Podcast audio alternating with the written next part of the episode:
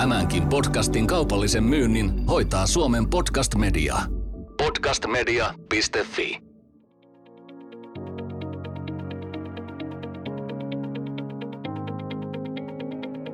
Tervetuloa kuuntelemaan Psykopodiaa, podcastien, jossa keskustelen psykologian eri aiheista ja ilmiöistä vaihtuvien asiantuntijavieraiden kanssa. Minä olen psykologi Nina Lyytinen – tässä jaksossa vieraanani on psykologi, väitöskirjatutkija ja työterveyslaitoksen tutkija Anniina Virtanen. Hän tutkii psykologista palautumista.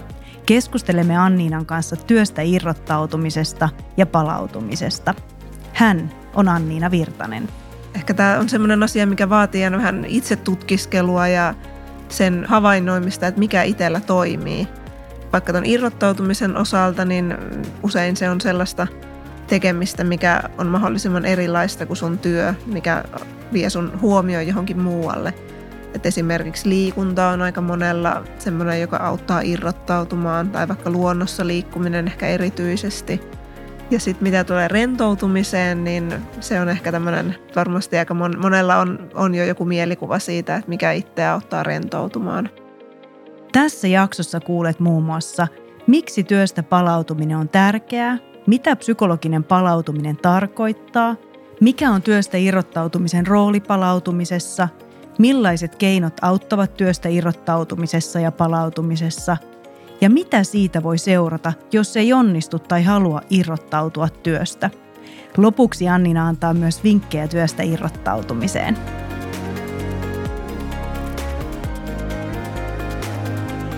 Tervetuloa Psykopodia vieraaksi Anniina Virtanen. Kiitos. Me puhutaan tänään psykologisesta palautumisesta, niin mitä se oikein tarkoittaa? Lyhyesti määriteltynä psykologinen palautuminen on tällaista kehon ja mielen elpymistä työn aikaansaamista rasituksista. Et riippumatta siitä, minkälaista työtä me tehdään, niin me joudutaan aina jollain tavalla – rasittamaan itseämme ja näkemään vaivaa ja käyttämään meidän kykyjä ja jaksamista ja niin kuin kuluttamaan meidän energiaa siihen työhön, niin silloin kun me palaudutaan, niin me tavallaan uusinnetaan näitä energiatasoja ja saadaan takaisin niitä voimavaroja, mitä me on käytetty työhön. Ja nyt kun me puhutaan tästä psykologisesta palautumisesta ja työkontekstissa, niin päteekö nämä samat myös opiskelijoille? Joo, kyllähän nämä pitkälti pätee. Että totta kai jotkut yksityiskohdat voi olla erilaisia, mutta kyllä nämä ihan samantyyppiset keinot ja kokemukset pätee opiskelijoihin myös. Että opiskelijoidenkin on hyvä välillä palautua. Ehdottomasti. No miksi työstä palautuminen sitten on meille ihmisille tärkeää? Se on tärkeää erityisesti sen takia, että se auttaa ehkä se stressin kasaantumista – et varmasti moni tietääkin sen, että lyhytaikainen stressi ei sinänsä ole haitallista, että se voi olla itse asiassa jopa hyväksi meille. Et esimerkiksi kun jännittävät tilanteet vaikka töissä tai siellä opiskelujen parissa usein herättää meissä pientä stressiä, niin se tuo meille sellaista energiaa ja keskittymiskykyä siihen tilanteeseen. Että usein ne vaikka esiintymistilanteet menee paremmin silloin, kun pikkusen stressaa – tai jännittää. Mutta sitten jos me ei päästä palautumaan siitä stressistä, jos se stressitila jää pitkäksi aikaa päälle ja kasaantuu, niin silloin se on sitten yhteydessä monenlaisiin terveysongelmiin. Että sitten jos me onnistutaan välillä palautumaan siitä työn tai muiden kuormitusten aiheuttamasta stressistä, niin se auttaa sitten ehkäisee muun muassa työuupumusta ja erilaisia stressiperäisiä terveysongelmia. Ja onko työstä irrottautumisella jonkunlainen rooli tässä palautumisessa? Joo, kyllähän sillä aika keskeinen rooli on, että työstä irrottautuminen on yksi tämmöisistä niin sanotuista palautumisen kokemuksista, jotka on tällaisia psykologisia kokemuksia, jotka, joita sitten erilaiset vapaa-ajan aktiviteetit aiheuttaa. Ja tämä irrottautuminen on ehkä kaikkein eniten tutkittu näistä erilaisista palautumiskokemuksista, että sen on todettu olevan yhteydessä monenlaisiin erilaisiin hyvinvointimuuttujiin sekä työssä että vapaa-ajalla. Ja onko se työstä irrottautuminen sitä, että mm. mä suljen työkoneen mm. tai suljen työpaikan oven, niin sitten mä oon irrottautunut työstä? Se voi olla yksi osa sitä, mutta usein se ei ole ihan näin yksinkertaista. Että varmasti monella onkin siitä kokemusta, että vaikka sen työkoneen sulkisi tai siirtyisi sieltä toimistolta kotiin, niin ne saattaa jäädä silti mielessä pyöriin ne työasiat. Ja sitten tietenkin vielä nykypäivänä, kun monet tekee etätöitä tai opiskelijat opiskelee paljon kotona, niin sitten on tosi vaikea monelle tehdä sitä eroa sen työ- ja vapaa-ajan välillä. Et siinä kohtaa korostuu se, että tämä irrottautuminen on kuitenkin ennen kaikkea psykologinen prosessi – että siihen ei, ei välttämättä tarvita sitä konkreettista siirtymää työpaikalta kotiin, mutta kyllä siihen yleensä kuitenkin tarvitaan se, että, tai oikeastaan aina tarvitaan se, että laitetaan se työkone kiinni ja jätetään ne sähköpostit ja muut odottamaan sit seuraavaa päivää. Et siinä irrottautumisessa on kuitenkin tosi keskeistä ensinnäkin se, että lopettaa sen työnteon ja sitten toiseksi se, että koittaa saada ne omat ajatuksetkin jotenkin irti siitä työstä. Ja vaikuttaa, että paljon jo ennen kuin siirryttiin enenevässä määrin etätyöhön, niin ihmisillä kuitenkin tuli ne työt myös sieltä töistä kotiin. Että ikään kuin se työ vähän niin kuin on levinnyt myös sinne vapaa-ajalle, niin onko siinä meille mm. jotain riskejä? Kyllähän siinä riskejä on, että tietenkin varsinkin tämä teknologia on yksi semmoinen keskeinen juttu, mikä levittää sitä työtä sinne – kotielämää ja vapaa-ajalle, kun niitä sähköposteja tai muita työviestejä on niin helppo lukea ja ajatella, että ohi menne vastaa johonkin viestiin, niin kyllähän se totta kai vaikeuttaa sitä irrottautumista ja pitää ne erilaiset työvaatimukset koko ajan meidän mielessä ja voi sitten sitä kautta ylläpitää sitä stressitilaa pitkän aikaa. Niin, että meidän mieli ei myöskään toimi niin, että jos mä nyt luen sähköpostin tai jonkun työviestin ja sitten mä suljen, niin, niin, niin ikään kuin se olisi valokatkaisija, että nyt se on, että, että se vielä toimii tai niin kuin pyörii ajatuksissa varmaan niin. sen jälkeenkin. Joo, kyllähän totta kai joskus se voi unohtua nopeasti, että tietenkin siinä on erilaisia tilanteita ja varmasti riippuu siitä, että kuinka vaikka tunneperäisesti kuormittavia asioita siellä sähköpostissa on – mutta kyllä se kuitenkin yleensä jää joksikin aikaa mieleen ja ehkä jos me koko ajan katellaan sitä työsähköpostia, niin voi olla vaikea niin kuin saada sellaista tunnetta, että olisi aidosti vapaa-ajalla, jos on niin kuin kuitenkin vähän väliä jollain tavalla tekemisessä niiden työasioiden kanssa. No miten tämmöistä psykologista irrottautumista työstä voi harjoitella tai vahvistaa? No siihen voi olla aika erilaisia keinoja eri ihmisillä. Et tietenkin ehkä semmoinen aika yleinen neuvo siihen voisi olla se, että kannattaa vapaa-ajalla tehdä jotain sellaista, joka on tosi erilaista kuin sun työ. Että joka saa auttaa sua keskittyä johonkin ihan muuhun. Et usein se irrottautuminen ei välttämättä ole hirveän helppoa silloin, jos sä vaan makaat sohvalla ja ehkä jotenkin puolihuolimattomasti katot telkkaria tai selaat somea – että usein sitä irrottautumista ehkä tapahtuu kaikkein eniten sellaisissa tilanteissa, kun sä uppoudut johonkin ihan muuhun tekemiseen. Että se, mitä se tekeminen on, niin tietenkin vaihtelee. Että jollekin se voi olla esimerkiksi liikunta on aika monelle tosi tehokas tämmöinen juttu, mikä auttaa irrottautumaan. Mutta jollekin toiselle se voi olla vaikka jonkun kiinnostavan romaanin lukeminen tai musiikin kuuntelu tai luonnossa liikkuminen, ystävien tapaaminen ja puhuminen ihan muusta kuin työasioista. Et. Ja sitten tietenkin, jos se irrottautuminen tuntuu kovin vaikealta ja jos ei se tämmöisten ihan arkisten harrastusten parissa niin kun tunnu onnistuvan, niin voi kokeilla esimerkiksi kirjoittaa niitä omia huolia ylös jonnekin, että vaikka työpäivän päätteeksi, jos huomaa, että ne asiat pyörii mielessä kovasti, niin vaikka kirjoittaa ihan ylös, että – mitä vaikka seuraavana työpäivänä pitää tehdä ja laittaa niin kuin muistiin ne asiat, että se ehkä saattaa vähän helpottaa siinä, että voisit unohtaa ne asiat sen illan ajaksi, kun tietää, että ne on jossain muistissa. Kun sä oot tutkinut tätä palautumista ja teet tästä myös väitöskirjaa, niin minkälaisia asioita te tutkitte siinä, että mitkä asiat auttaa meitä niin kuin palautua? Onko siinä jotain tämmöisiä niin yleisiä tutkimuskohteita?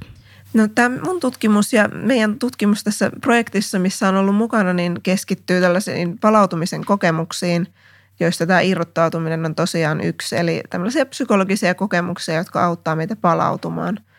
Ja me, meidän tutkimuskohteena on tämmöinen niin sanottu dramma-malli, jossa on kuusi tällaista palautumisen kokemusta. Eli me tutkitaan tätä irrottautumista, sitten lisäksi rentoutumisen kokemuksia, sitten myös tällaisia autonomian kokemuksia, eli se viittaa siihen, että miten ihmiset kokee, että he pystyvät vaikuttaa siihen omaan vapaa-aikaan ja elää sellaista oman näköistä ja itselle sopivaa vapaa-aikaa.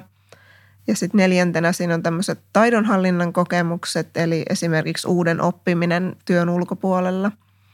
Ja sitten viidentenä on merkityksellisyyden kokemukset, jotka tämän mallin mukaisesti auttaa palautumaan ja kyllä myös tulokset viittaa siihen, että merkityksellinen tekeminen työn ulkopuolella myös auttaa sit palautumaan ja tuo sitä tasapainoa siihen työn ja muun elämän välille. Ja sitten viimeisimpänä tällainen yhteenkuuluvuuden kokemus muiden ihmisten kanssa. Eli me tutkitaan näiden kuuden kokemuksen yhteyksiä sitä, että miten kun me koetaan vapaa-ajalla tai sitten tauoilla työpäivän aikana tällaisia kokemuksia, niin miten ne vaikuttaa meidän hyvinvointiin. Niin, että sen lisäksi, että me irrottaudutaan työstä, niin on muitakin psykologisia keinoja siihen niin kuin työstä ja opiskeluista palautumiseen. Joo, ehdottomasti. Että irrottautuminen on tietenkin semmoinen, mitä on paljon tutkittu, että monia näistä muista on tutkittu huomattavasti vähemmän, mutta on tosiaan muita. Ja on ehkä niin kuin jotain viitteitä tutkimuksista myös siihen, että – me palaudutaan parhaiten, kun meillä on monia näistä kokemuksista, eli ei pelkästään vaikka irrottautumista, mutta myös esimerkiksi tämmöisiä taidonhallinnan kokemuksia tai rentoutumista tai merkityksellisyyttä tai muuta. Et vaikuttaa siltä, että niitä kaikkia jossain määrin tarvitaan ja ne on meille hyväksi. Ja jotenkin tämmöisenä niin kuin käytännön työntekijän niin tulee myös se, että eikö noissa jollain tavalla, jos on sitä taidonhallinnan kokemusta tai mer- muitakin merkityksellisiä asioita tai sosiaaliset suhteet, niin eikö ne jollain tavalla ole myös yhteydessä siihen irrottautumiseen työstä? Joo, ihan varmasti on. Että kyllähän nämä kokemukset usein esiintyy päällekkäin. Että se sama tekeminen voi herättää niin kuin monia tai vaikka kaikkia näistä kokemuksista – että jos miettii vaikka jotain liikuntaa, joka on aika tyypillinen ihmisten vapaa-ajan harrastus, niin se voi auttaa irrottautumaan, mutta siinä voi myös oppia uutta ja voi vaikka rentoutuakin tai kokea sitä yhteenkuuluvuutta, jos vaikka harrastaa jotain joukkuelajia. Että kyllähän nämä tosi usein esiintyy yhdessä. Joo, jotenkin tulee semmoinen, että tuossa niin liikunnankin harrastamisessa, mm. jos liikunta ei ole oma työ, niin se jollain tavalla vie varmasti mm. ajatukset myös irti siitä omasta työstä, että se irrottaa sieltä ympäristöstä pois. Joo, ja just se, että se niin kuin ehkä kuormittaa eri resursseja kuin mitä se työ. Että ehkä semmoinen aika yleinen juttu, mikä sitä palautumista edistää, niin on se, että me käytetään vapaa-ajan niissä aktiviteeteissa jotain erilaisia taitoja tai jotenkin tehdään jotain ihan erilaista kuin työssä. Että varmaan sen takia tämä liikunta on varsinkin toimistotyötä tekeville tietenkin fyysisessä mielessä tosi hyödyllistä, mutta myös sitten psykologisesti, kun se on niin kovin erilaista kuin se työ. Puhuit Anniina näistä niin kuin erilaisista kokemuksista niin kuin palautumisessa, taidonhallinnasta, työstä irrottautumisesta. Niin mitä on sitten semmoisia konkreettisia asioita, mitä voi tehdä, että saa tämmöisiä kokemuksia? No tämä on tietenkin hyvä kysymys, koska kaikkihan me kaivataan niitä konkreettisia ohjeita, mutta on tietenkin sikäli haastava myös, että eri ihmisillä toimii eri asiat – et muun muassa sen takia nykyään tutkitaankin paljon näitä kokemuksia, kun aikaisemmin on tutkittu myös näitä vapaa-ajan aktiviteetteja, mutta niistä ei ole ehkä ihan yhtä johdonmukaisia tuloksia sitten yhteydessä hyvinvointiin tullut. Et ehkä tämä on sellainen asia, mikä vaatii vähän itse tutkiskelua ja sen niin kuin havainnoimista, että mikä itsellä toimii. Mutta ehkä tämmöisenä niin kuin vaikka tuon irrottautumisen osalta, niin usein se on sellaista – tekemistä, mikä on mahdollisimman erilaista kuin sun työ, mikä vie sun huomioon johonkin muualle. Et esimerkiksi liikunta on aika monella semmoinen, joka auttaa irrottautumaan tai vaikka luonnossa liikkuminen ehkä erityisesti. Tai sitten vaikka joku romaanin lukeminen voi olla tosi hyvä, koska se vie sut johonkin ihan toiseen maailmaan – ja sitten mitä tulee rentoutumiseen, niin se on ehkä tämmöinen, varmasti aika mon, monella on, on jo joku mielikuva siitä, että mikä itseä auttaa rentoutumaan. Et siinä on tämä niinku kehon rentoutuminen myös aika oleellinen, että Jollekin se voi tarkoittaa vaikka rentoutumisharjoituksia tai joogaa tai jotain mindfulness-harjoituksia tai tämän tyyppistä. Mutta ei sen välttämättä tarvi olla sellaista, että vaikka saunassa käyminen tai vaikka semmoinen lepposa kävely luonnossa voi olla tosi rentouttavia myös. Ja sitten mitä, mitä tulee näihin muihin kokemuksiin, niin osa näistä palautumisen kokemuksistahan on aika abstrakteja. Että esimerkiksi tämä autonomian kokemus ehkä enemmän liittyy siihen, että miten me koetaan se meidän vapaa-aika kuin mitä me konkreettisesti tehdään. Et esimerkiksi siinä ja myös tämän merkityksellisyyden osalta on aika keskeistä miettiä niitä omia arvoja ja sitä, mikä on itselle tärkeää ja koittaa sitten mahduttaa sinne vapaa-aikaan semmoisia – itselle mielekkäitä ja mieluisia asioita. Niin, että aika monenlaisilla tavoilla voi, voi niin kuin löytää niitä keinoja hmm. palautua ja irrottautua työstä, mutta vähän semmoista, että se vaatii nimenomaan sitä itse tutkiskelua, itse tuntemusta siinä, että tietää mikä minulle toimii. Joo, just näin, että keskeistä löytää se niin kuin itselle sopiva tapa elää sitä vapaa-aikaa tai – viettää niitä taukoja työpäivän aikana. Että niin kuin me ollaan monessa muussakin asiassa erilaisia, niin kyllä se näkyy myös tässä palautumisessa aika paljon. Ja sitten jos mietitään niin kun sun tutkimuksen kautta, niin onko kuitenkin noussut jotain semmoisia asioita, mitä kannattaisi lähteä kokeilemaan? Puhuit tuosta rentoutumisesta mm. ja liikunnasta, mindfulness-harjoituksista, mutta onko jotain muuta? No tämä meidän oma tutkimus on keskittynyt ennen kaikkea näihin kokemuksiin, että me ei olla niin hirveästi noita varsinaisia aktiviteetteja tutkittu, mutta aikaisempaa tutkimusta on kyllä tosi paljon erityisesti tuosta fyysisestä aktiivisuudesta, että se on ehkä semmoinen, mistä niin kuin kaikkein parhaiten tutkimusten pohjalta tiedetään, että se auttaa palautumaan – mutta sitten jonkun verran on tutkittu myös esimerkiksi tämmöistä luovaa tekemistä vapaa-ajalla, vaikka taideharrastuksia tai käsityöharrastuksia, niin se on myös semmoinen toinen, mikä monella on hyvin erilaista kuin se työ ja auttaa sitten uppoutuu johonkin ihan muuhun ja palautumaan. Ja sitten myös sosiaaliset aktiviteetit, eli ajan viettäminen perheen tai ystävien kanssa, että silloin ehkä tulee sitten usein myös puhuttua jotain ihan muuta kuin niitä työasioita, että sitten tulee sitä vastapainoa työlle siitä. Mulla tuli mieleen, kun tuossa aikaisemmin puhuit siitä, että tästä psykologisesta irrottautumista, että se on jotain riittävän erilaista myös sille työlle. Ja kollega Eija Palosaari on joskus mulle työurani alussa sanonut sillä tavalla, että vapaa-ajan ja vapaa-ajan aktiviteettien olisi hyvä olla kilpailukykyisiä työn kanssa, että olisi jotain, mikä kilpailee siitä, että sä haluat lähteä pois töistä – ja mä luulen, että tämä on monesti niin kuin psykologian alallakin semmoinen, että kohtaan paljon kollegoita, jotka on innostuneita ja tykkää siitä työstä, niin on myös mm. semmoinen, että se vaatii, vaatii sitä, että haluaa myös tehdä jotain muuta. Joo, tämä oli todella hyvin sanottu kyllä häneltä, että mä oon ehdottomasti samaa mieltä tästä, että usein ehkä tämän tyyppisissä töissä, missä ihmiset on hirveän innostuneita siitä työstä, mikä totta kai tekee meille hyvää ja vaikuttaa siihen työn laatuun ihan varmasti ja – totta kai se on hieno asia, että suhtautuu intohimolla siihen, mitä tekee, mutta kyllä siinäkin on sitten omat vaaransa, että saattaa päätyä tekemään ihan hulluna niitä töitä, jos ei sitten ole elämässä mitään muuta. Onko siinä sitten jotain riskejä, että jos ei ole tämmöistä kilpailukykyistä asiaa, että, että haluaa vaan tehdä töitä? No kyllähän siinä jotain riskejä on. Tietenkään ne riskit ei sitten toteudu kaikkien kohdalla, että on olemassa myös ihmisiä, jotka ei vaikka päädy työuupumukseen, vaikka tekisi hirveästi töitä. Että totta kai näitäkin on, mutta kyllähän se kuitenkin tutkimukset näyttää siihen suuntaan kovasti, että jos vaikka ne työtuntimäärät paisuu tosi suuriksi, niin se alkaa olla sitten ainakin – ryhmätasolla yhteydessä monenlaisiin niin kuin alttiuteen erilaisille hyvinvointiongelmille.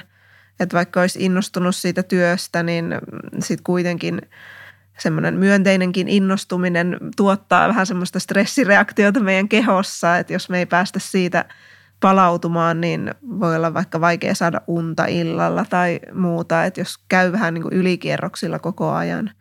Että monella varmaan on kokemusta vaikka siitä, että jos on ollut tosi semmoinen – innostava työpäivä ja paljon vaikka oppinut uutta ja ehkä tavannut uusia ihmisiä, niin se tunnetila voi olla tosi myönteinen, mutta voi olla silti vaikea illalla sitten rauhoittua tai saada vaikka unta illalla, kun on niin ylikierroksilla siitä myönteisestä tunteesta. Et se on ainakin yksi semmoinen, mitä kannattaa miettiä, jos tekee tosi paljon ja tosi innostuneesti töitä, että kuitenkin pitää siitä omasta hyvinvoinnista sillä tavalla huolta, että onnistuu sitten vähän rauhoittaa niitä kierroksia välillä.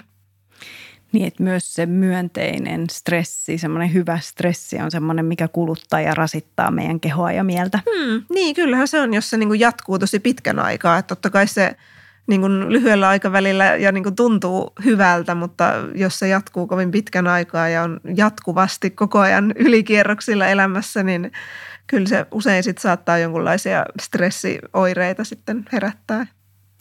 Eli se oleellinen tässä on myös se, että tulee sitä palautumista. Niin mitä hmm. palautuminen sitten on? Mistä tietää, että on palautunut?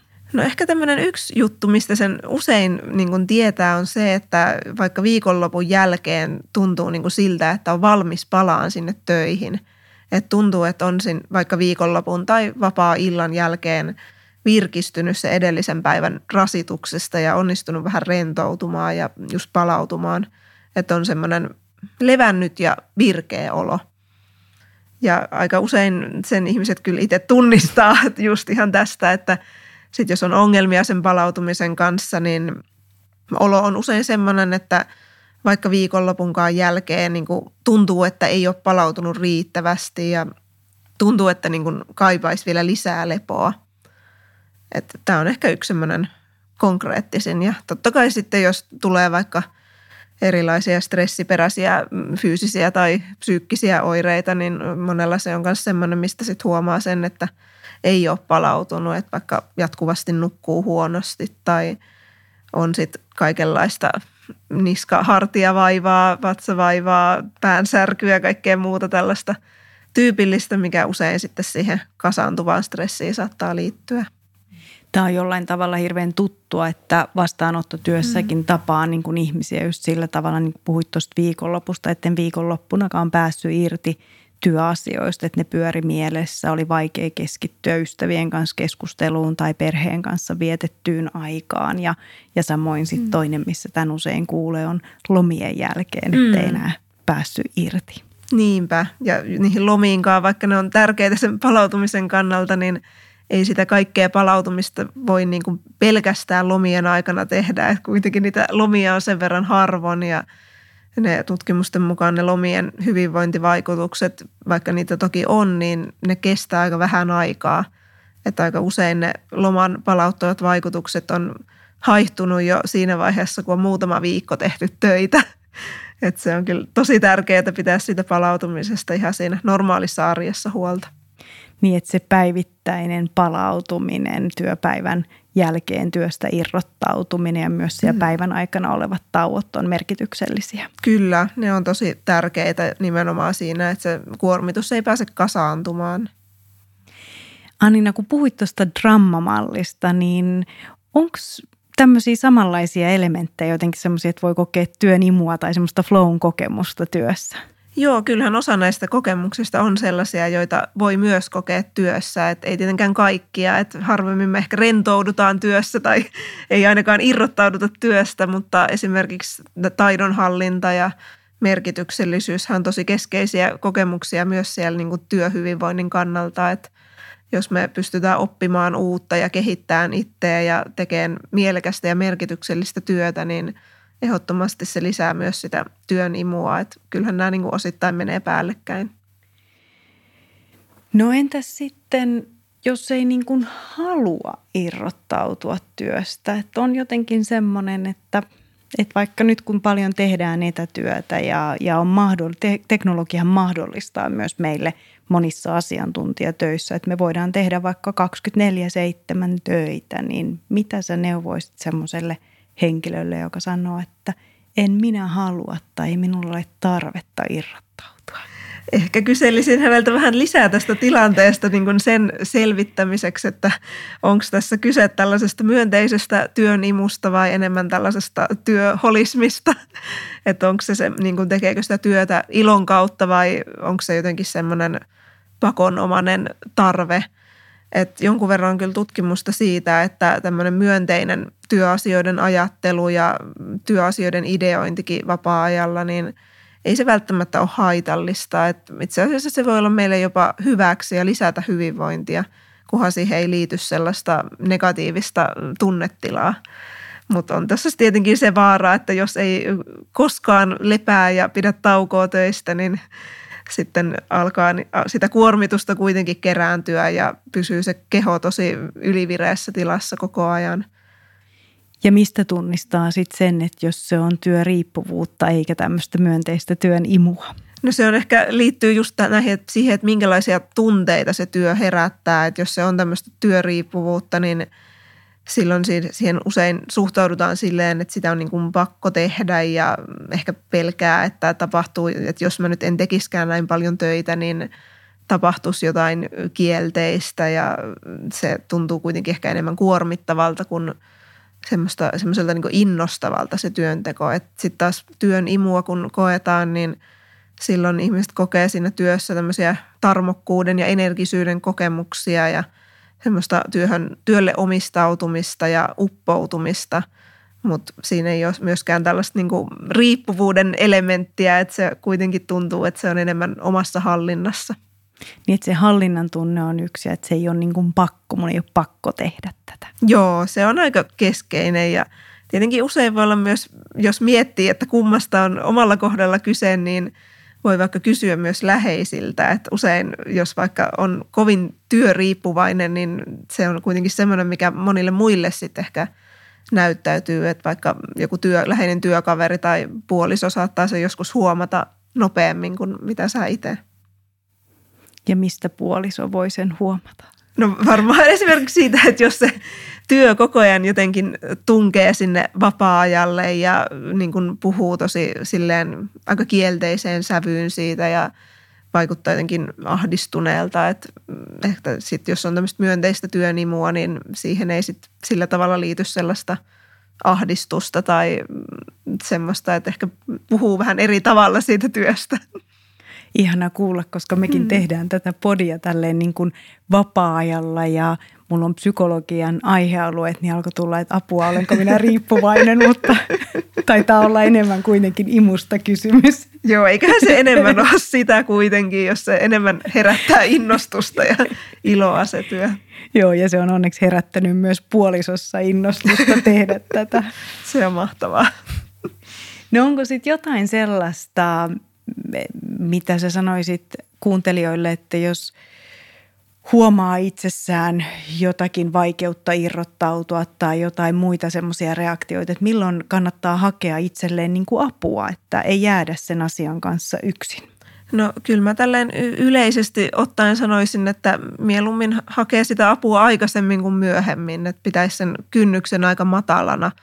Että jos esimerkiksi on jo kokeillut monenlaisia keinoja omatoimisesti, mutta ei, ne ei ole sitten auttanut palautumaan, niin siinä kohtaa voi olla hyvä ottaa ammattilaiseen vaikka työterveyspsykologiin tai hoitajaan yhteyttä ja sitten jonkun muun kanssa miettiä niitä. Ja sitten toinen ehkä tämmöinen, jos tulee erilaisia fyysisiä oireita, joista ei ole ihan varmaa, että onkohan nämä nyt stressioireita vai jotain muuta, niin totta kai sit varsinkin tämmöisten uusien oireiden kohdalla tärkeää tutkia, että mistä ne johtuu, että onko ne oikeasti stressiperäisiä vai jotain muuta. Ja sitten jos kovasti on erilaisia stressioireita, niin usein sitten on hyötyä siitä, että tapaa jotakin ammattilaista. Ja niin kuin sanoitkin tuossa aikaisemmin, että kun keinoja on hyvin erilaisia ja kaikille ei toimi niin kuin ne samat, niin varmaan juurikin se, että jonkun kanssa voi sitä – vähän niin kuin reflektoida ja miettiä, että lisätä sitä itsetuntemusta myös sen kautta, että jos on kokeilu jotain eikä saa niin kuin uusia ideoita, niin esimerkiksi ammattilainen voi tarjota niin kuin sitä keskustelutukea siinä. Joo, ilman muuta. Tämä on esimerkiksi yksi hyvä syy, minkä takia monet saattaa mennä psykologin vastaanotolle, että lisätään sitä itsetuntemusta, koska se usein kuitenkin lisääntyy siinä vuorovaikutuksessa jonkun toisen ihmisen ja ehkä erityisesti vielä ulkopuolisen ihmisen kanssa, joka – osaa sitten tarjota sellaisia ideoita ja mm, ajatuksia sulle, mitä sä et ole ehkä itse tullut ajatelleeksi aikaisemmin. Mä oon monesti tässä podcastin lopussa kysynyt sillä tavalla, että, että onko jotakin semmoisia kuitenkin vinkkejä, mitä sä voisit antaa. Tietenkin niin kuin tässä on puhuttu, että on erilaisia keinoja, mutta onko jotain semmoista, mitä voisi sanoa, että 3-5 vinkkiä psykologiseen irrottautumiseen työstä? Joo, no ensinnäkin yksi tämmöinen, mitä mä haluaisin korostaa, mistä ei hirveästi ole puhuttu, niin on tämä taukojen merkitys työssä. Et usein se, että jos me pidetään pieniä taukoja työpäivän aikana ja vähän irrottaudutaan siitä työstä jo siinä päivän aikana, niin se usein sitten helpottaa myös sitä palautumista illalla, kun ei ole ollut ihan hirveän täynnä se päivä. Et se on yksi semmoinen, että muistaa niitä taukoja ja myös siellä kotitoimistolla, että on kuullut, että monella etätöissä meinaa unohtua ne tauot, kun ei, ei ole vaikka sellaista, että mennään kahvitauolle työkavereiden kanssa, niin ottaa jotakin taukoja siihen päivään, niin se on yksi semmoinen tärkeä. Ja sitten ehkä toinen voisi olla se, että oppii tuntemaan itsensä sen verran, että löytää sen, että mikä oikeasti itsellä toimii. Et monesti kun eri medioissa vaikka annetaan vinkkejä palautumiseen, niin vaikka ne vinkit olisi sinänsä tosi hyviä, niin ne saattaa myös herättää paineita, että jos tulee sellainen olo, että pitäisikö mun nyt tehdä näitä kaikkia kymmentä asiaa, mitä tässä nyt on joku asiantuntija suositellut, niin ei tietenkään tarvii, että kansi miettiä niitä omia arvoja ja omia kiinnostuksen kohteita ja sitä, mikä itsellä toimii. Ja kannattaa olla jotain vastapainoa sille työlle, eli just se joku, joku joka kilpailee sitä huomiosta sen työn kanssa, että löytää jonkun semmoisen jutun vapaa-ajalla, mikä, mihin sä voit uppoutua täysin ja mikä saa sun ajatukset irti siitä työstä. Eli työpäivän aikana tauotus, palautuminen siellä – sitten riittävän laaja valikoima tai semmoinen, että kaikki ei toimi kaikille, mutta ei ottaa myöskään painetta siitä, että jos näkee listan ja nämä ei ole niin kuin mulle toimivia tai mä en näitä kaikkia kerkeä kokeilla, että löytää se, mikä itselleen toimii ja sitten niin kuin sanoit, jotain, mihin voi uppoutua, joku, mikä kilpailee sen työn kanssa, että ne ajatukset irrottaa, saa irti siitä työstä. Joo, just näin, että kansi pitää sellainen just aika – utelias ja kokeileva asenne siihen palautumiseenkin, että testailee vähän niitä eri juttuja, jos ei ole vielä löytänyt sitä, mikä itseä parhaiten auttaa. Ja mä haluan vähän tuohon palata, niin kuin sanoit tästä niin kuin työpäivän aikana palautumisesta, koska useinhan me saatetaan myös tehdä sitä, että se riittää, että sitten kun mä lopetan työpäivän, niin me saatetaan kasata myös se paine sinne tai viikonloppuun tai niin kuin puhuttiin aikaisemmin lomista, että nimenomaan se, että se on – koko vuorokausi on tavallaan myös sitä, että sinne ottaa niitä palautumisen hetkiä. Joo, se on semmoinen, mikä ehkä usein ihmisillä unohtuu, että tietenkin monella on tosi korkea se työmoraali ja ajatellaan, että, tai saatetaan ajatella, että se koko työpäivä pitää käyttää tosi tehokkaasti. Mutta itse asiassa se, että me pidetään niitä pieniä taukoja, niin voi jopa auttaa meitä myös olemaan tehokkaampia. Et varmasti moni sen tietää, että jos ei ollenkaan pidä taukoja päivän aikana, niin kyllä se keskittymiskyky alkaa sitten siinä iltapäivän tunteina herpaantua. Et sit jos me pidetään niitä taukoja ja vähän jaksotetaan sitä päivää, niin usein se itse työntekokin sujuu helpommin. Sen lisäksi, että pysyy niin kuin energiatasot paremmin kohdillaan ja voidaan paremmin.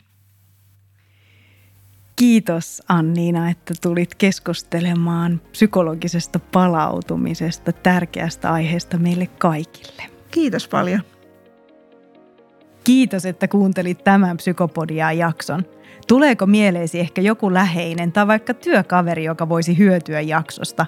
Vinkkaa jakso ihmeessä hänelle. Olethan jo tilannut Psykopodian podcast-palvelussa, jota käytät – Tilaamisen lisäksi kannattaa myös seurata Psykopodia Facebookissa ja Instagramissa at psykopodia. Somen lisäksi voit antaa palautetta jaksosta ja podcastista osoitteessa psykopodia.fi kautta palaute. Löydät lisätietoa tästä jaksosta ja esimerkiksi linkin Anniina Virtasen haastatteluun Työpiste-lehdessä jaksokuvauksesta ja osoitteesta psykopodia.fi. Seuraava jakso ilmestyy kahden viikon päästä. Tämänkin jakson ääni tuotti ja leikkasi Mikko Heiskala.